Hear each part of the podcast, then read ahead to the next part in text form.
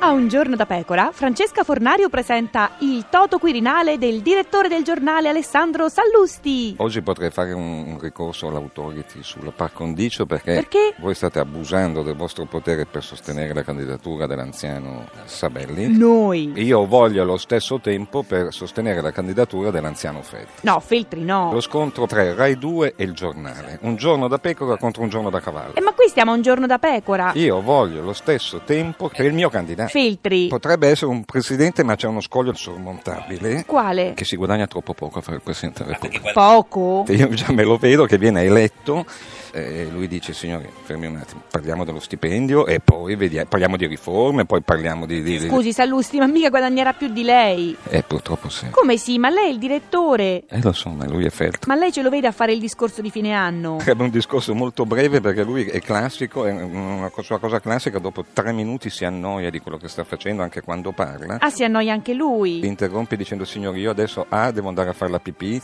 B ho fame, Eh, E ma allora meglio l'anziano Sabelli.